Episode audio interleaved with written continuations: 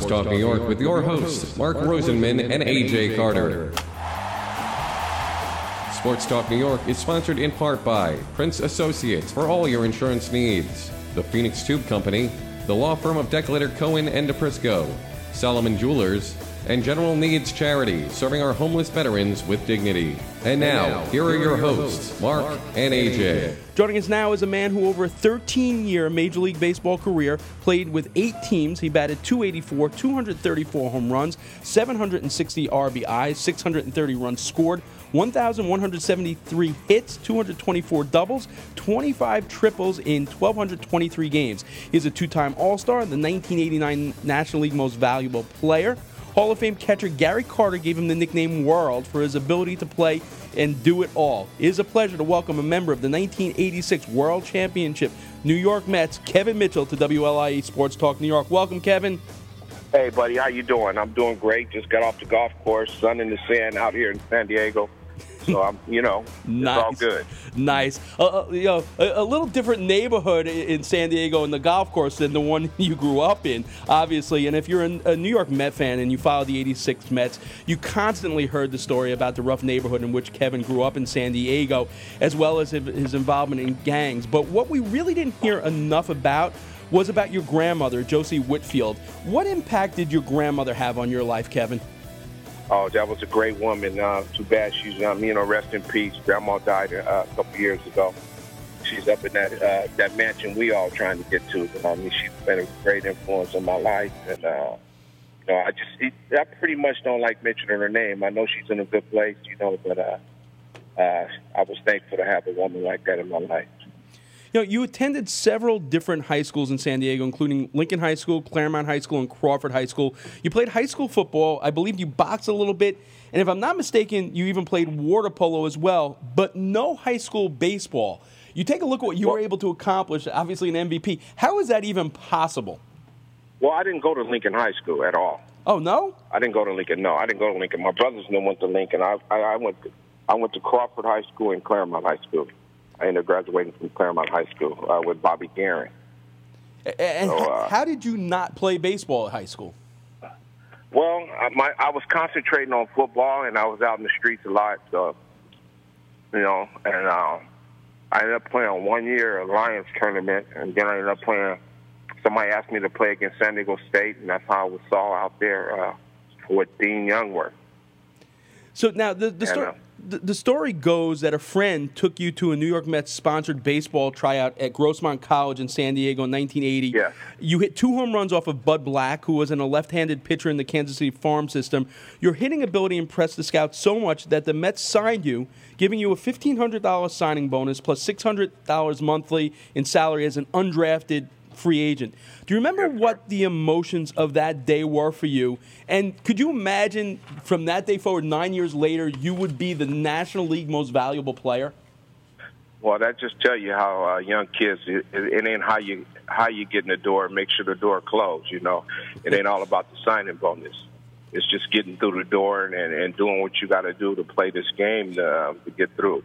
But uh, I faced Buddy Black, and Buddy Black was already in the big leagues. I didn't know who he was. I thought he was a pitcher for San Diego State.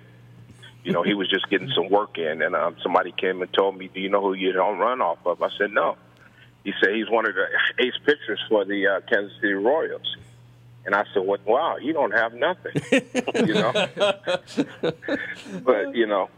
Oh wow. You know. You then begin your journey to the majors in a farm system which was loaded with talent because of so many bad years the Mets had endured prior to that.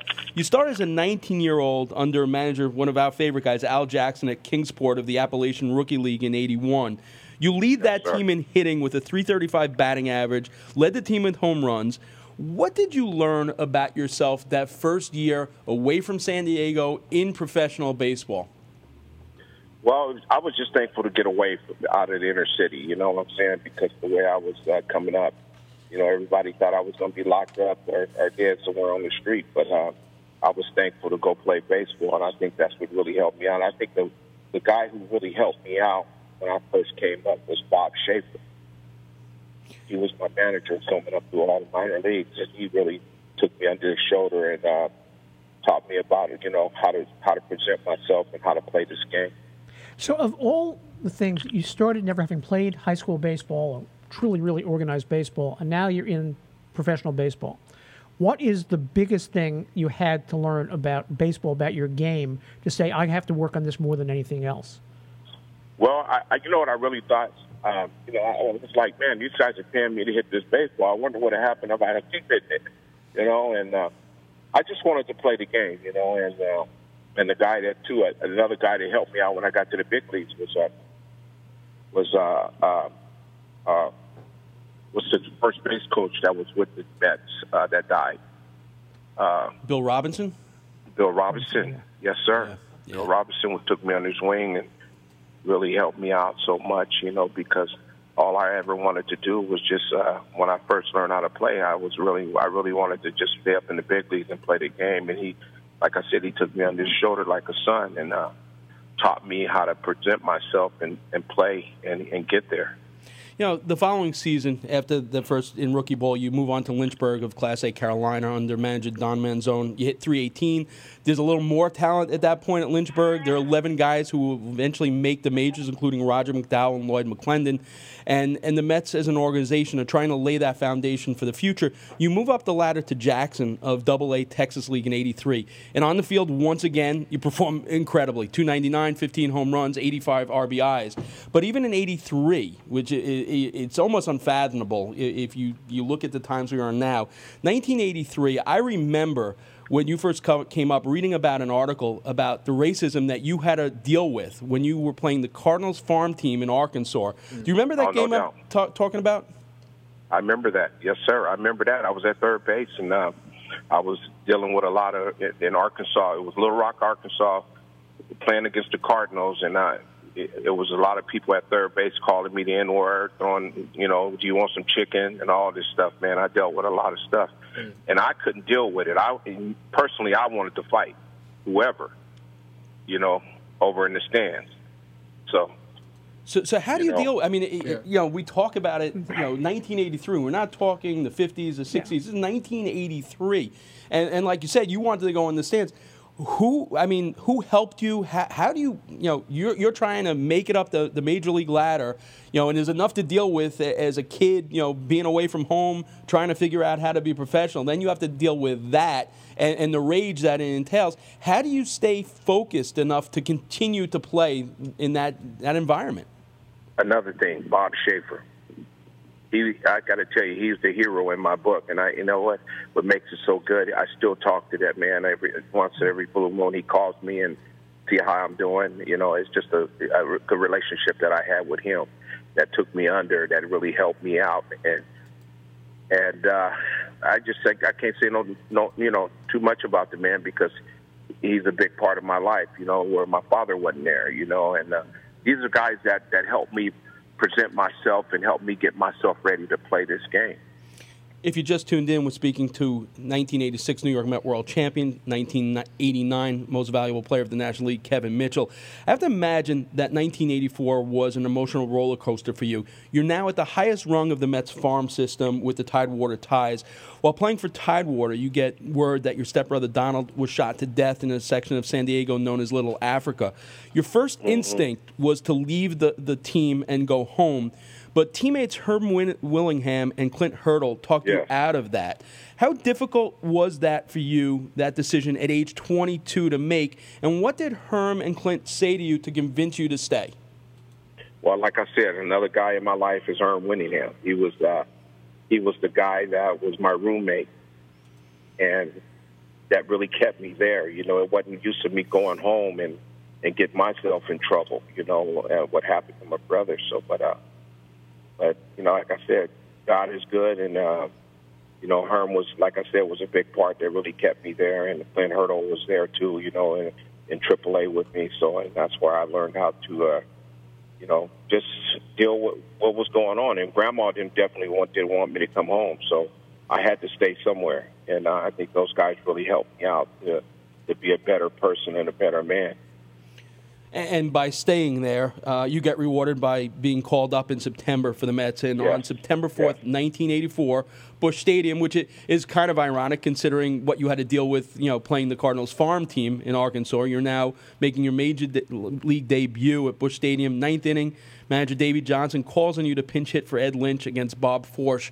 What I mean, I, can't imagine what that's like for a, kid that never played little league, didn't play high school, uh, not little. League, I mean, high school ball. I played Little No, League, right, yeah. right, high school ball. Never played high school ball. Gets you know signed in a tryout, and a few years later, now you're you're called upon to pinch hit in the major league. What was that first day like for you in the majors?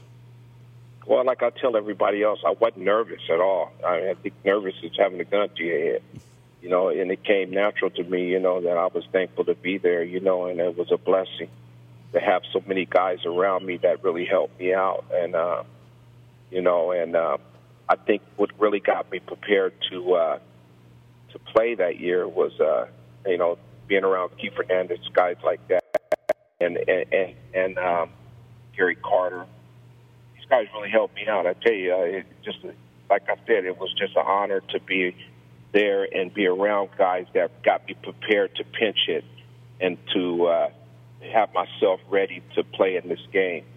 And I think by coming up in the big leagues that year, it, it was just uh, man. I tell you, it was it was a real high for me, you know, and uh, and um, it was you know I just could I couldn't give enough praise to the guys that really kept me around the game.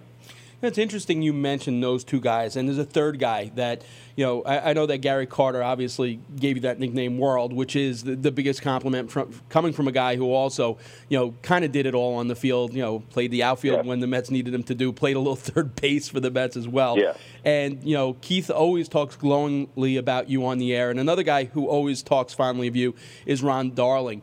What do you think it is about your game that all these years later, you know, that Ron Darling and Keith will still mention, you know, how important you were to that cha- in a team full of stars, Straw, Doc, you know, Ray Knight, Howard, you know, so many guys on that team that your name always comes up as one of the keys to that team, including Davey Johnson. Well, I'll tell you what, man. You know, like I said, I I I I, I learned from these guys. I fed off of these guys, especially Keith Hernandez. I mean, to this day, that guy is. I feel is the best player I ever played around in my life.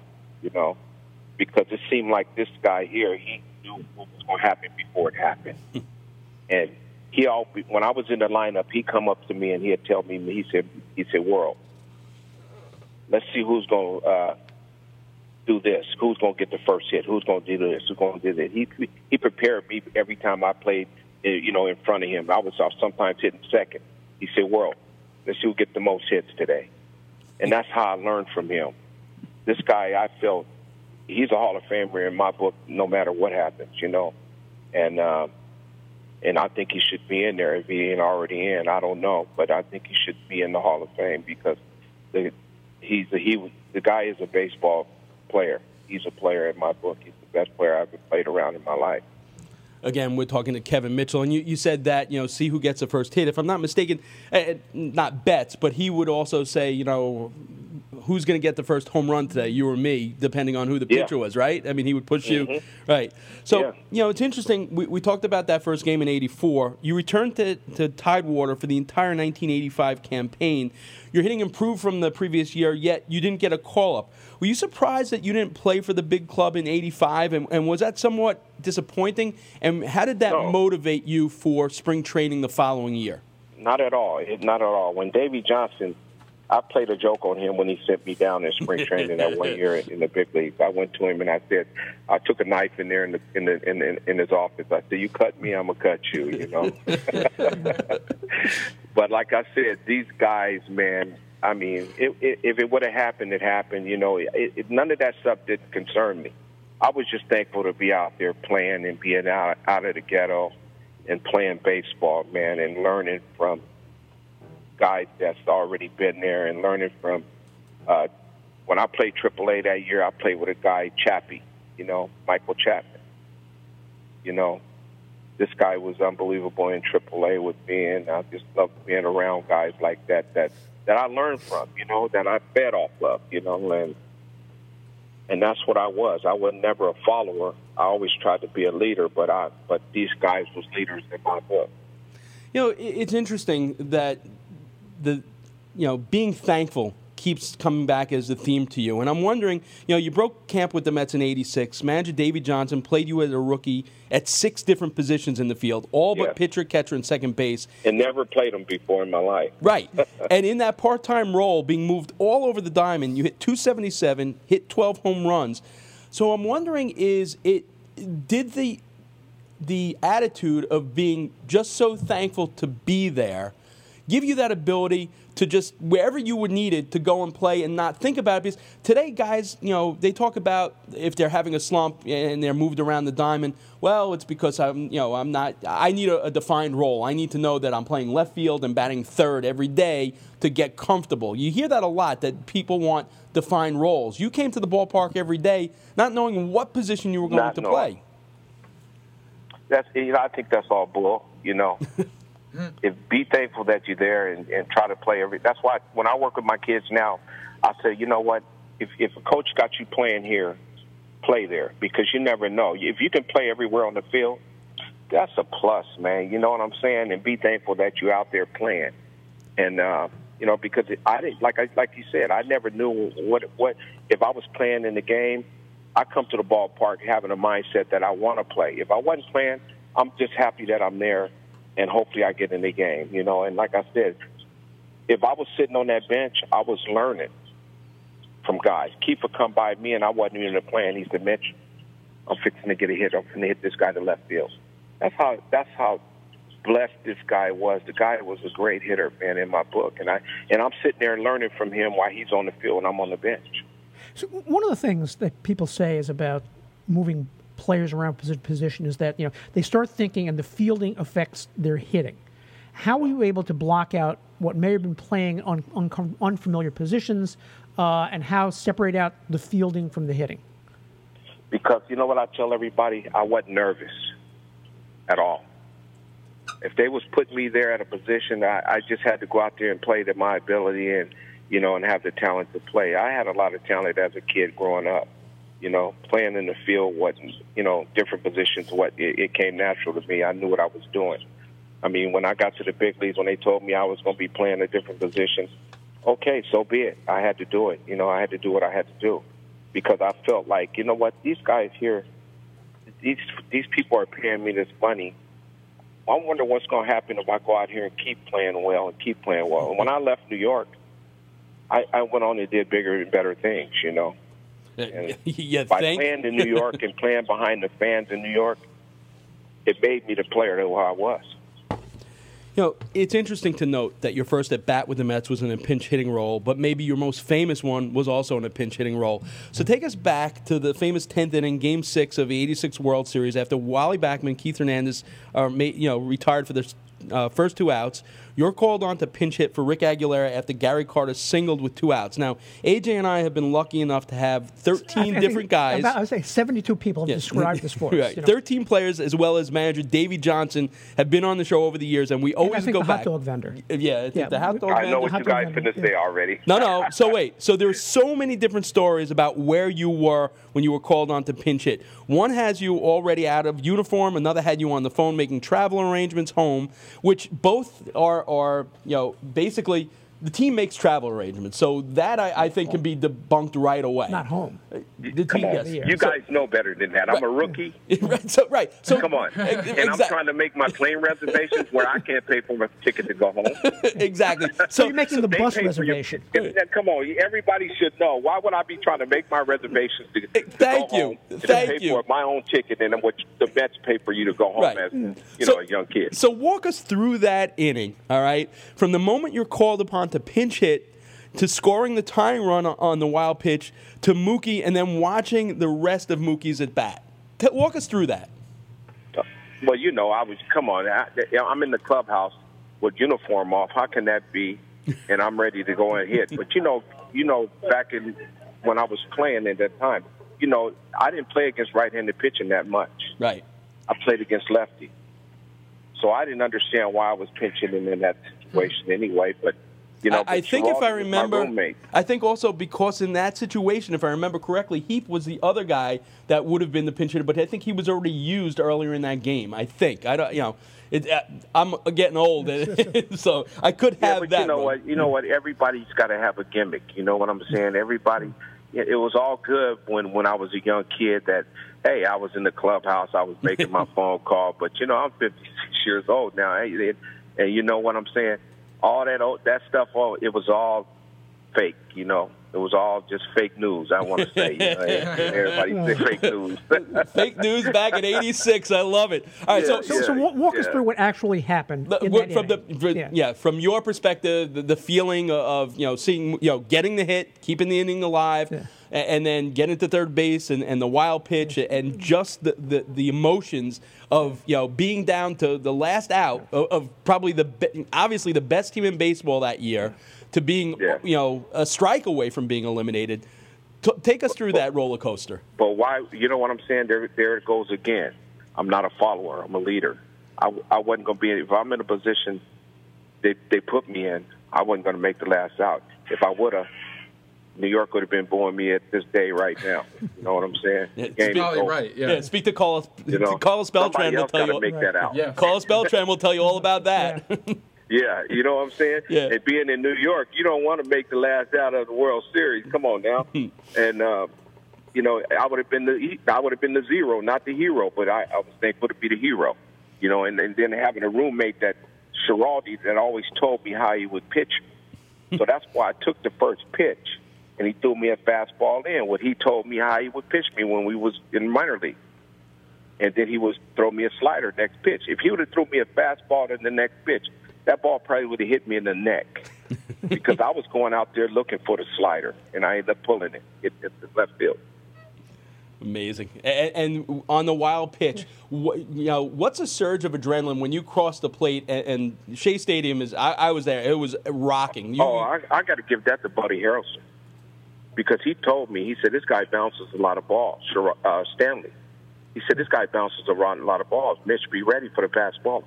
wow. He's he's the one that that gave me, you know, he's the one that told me before it was even going to happen. He said this guy bounces a lot of balls, so be ready. You're going to score on this. He's going to bounce the ball. And Buddy Harrelson was the guy who uh, who who did all that. It wasn't me. So now, so now you're in the dugout, and as Murph calls it, a slow roller, you know, down the first base line. When that goes through Buckner's legs, what are you thinking? That's unbelievable, ain't it? A guy that's a, a great fielder, but like as being as an infielder, them are the hardest balls to get. I don't. I rather have a, a ball hit out of a gun hit at me, and I'm gonna pick it. Them slow balls, them the worst balls to get as an infielder. So I never thought he would do that, but when he did it, it was just our time. You know, it was just like Mookie said, he would have beat that out if he would have got it Yeah. anyway. Yeah, for sure, especially with that bad, bad ankle he had. So, Yeah, yeah. So after that championship season, despite Davey Johnson's protest, you're traded to your hometown San Diego team as part of an eight-player deal. What's your initial reaction to that trade, as well as the talk surrounding it that Mets GM Frank Cashen was afraid that you would be a bad influence on Doc and Darryl? And you know, like uh, there we go again with that. And you, let me tell you something. These guys was in the big leagues before me. How can I be a bad influence on guys that's already there? Right. You understand? Right. And I, I, you know, I hate the, the. I love Doc. I love Straw. I talk to Doc once every week, once a week, because as long as I can hear his voice, I'm happy with it. You know what I'm saying? Yeah. With all the stuff that's going on, you know what I'm saying? Absolutely. I love Doc. Yep, You know, Doc's and been. I, don't- yeah. I don't. I don't try not to downgrade nobody, as a rookie, how can I be a bad influence with two guys that's already there and established themselves? I got that kind of power with two guys. Come on, man. It was just I was used as a scapegoat and as a young kid, uh, but I'm not going to keep taking the, the downfall for these guys that's already been there. I'm not going to do that because I, I was the one who left Right. and and did bigger and better things. Not, I didn't fall back, you know, going into drugs or whatever, alcohol, whatever they was on. You know what I'm saying? Yeah. So how did it And feel? everybody thought I was a drinker and thought I was going to be a bad boy. But what happened? I went on and won on the MVP and did bigger and better things. So how did it feel going back to your hometown? Basically, sort of the, the conquering hero. You come back in a much better situation than you left, and certainly you're hanging out in different neighborhoods. What was it like to play in front of the people who were there when you were growing Well, up? which was very short lived. Yeah. I'm gonna tell you, yeah, I'm an older man now, but people won't have gonna say what they want to say. I don't think San Diego was uh, was ready for me because I grew up in the inner city. I can't stop people to come from coming to the game, gang members or wherever, wherever I hung out. I, they paid their money to get in, you know, and they felt like these guys was I was hanging out. Another thing, people thought I was a drinker. I drank liquor. I never drank in my life. I don't even drink now. So they gonna think what they want to think. People gonna they gonna stereotype you the way they want to stereotype you. They stereotype me that I was a gang member.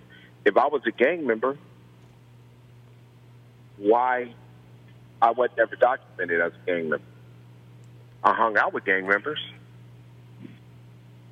So, uh, yeah, I mean, there's so much misinformation about Kevin. Yeah, It's, uh, but I yeah. was never one. Right. Uh, Was I ever documented as No, one? and no. there's other stories out there that is absolutely insane. But you know, it's also interesting because that career as a Padre lasted 62 games.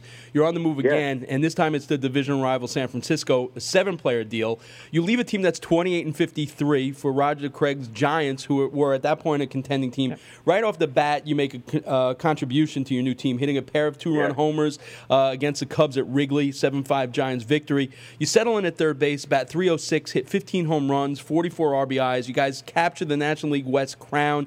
You lose to the Cardinals in seven games. You're 8 for 30 in that series with a homer, two RBIs. Back-to-back seasons in the postseason as your first two years in the majors. Um, you know, I have to imagine that getting away, and also Larry Bowa was not, you know, you speak to anyone No. that played for Larry Bowa. And Not the then greatest. There's, there's another again. Right. I don't want to downrate nobody, but me and Larry Boyle wasn't, wasn't, we didn't get along. I think he was intimidated by me like everybody else. You know, I, I'm a, I'm a, we, like I said, we all grown men. Understand? Respect me as a man. I'm gonna respect you. We all got kids too, but I didn't get along with Larry Boyle because of the way he talked to us as players. yeah. Mm. Yeah, and that's You know, well I'm. I'm gonna put that out there. No, no. I never downgraded Larry Boyle, but he downgraded me as a player. Yeah, most, Go ahead most and do what you got to do, but I'm not. I'm not. You know, I'm not going to sit up here and take mess off you. I'm not scared of you or nothing. That's the whole thing. I think he was intimidated by me. And you, you speak to a lot of guys that played for Bowa, and uh, you know he might have been a very you know that act and his toughness on a field you know was an attribute that was great on the field because he did get the most out of his ability on the field. But you speak to players that played for him, and uh, I don't find many guys that have a, a kind word for him. Um, you know, in '88, the Giants add um, center fielder Brett Butler to inject some speed into that lineup. Matt Williams comes up from AAA to play third base. You move to the outfield. Will Clark at first base. Giants have a really good, solid nucleus, and you set the tone early in 18 in 1989, making a defensive play that 29 years later is still talked about in a late April game at Busch Stadium. Cardinals Ozzie Smith set a fly ball to left field. Why don't you take it from there? And, and for guys who are young and uh, you know, it's a YouTube era. I think everyone's seen it, but walk us through it, you know, from your perspective.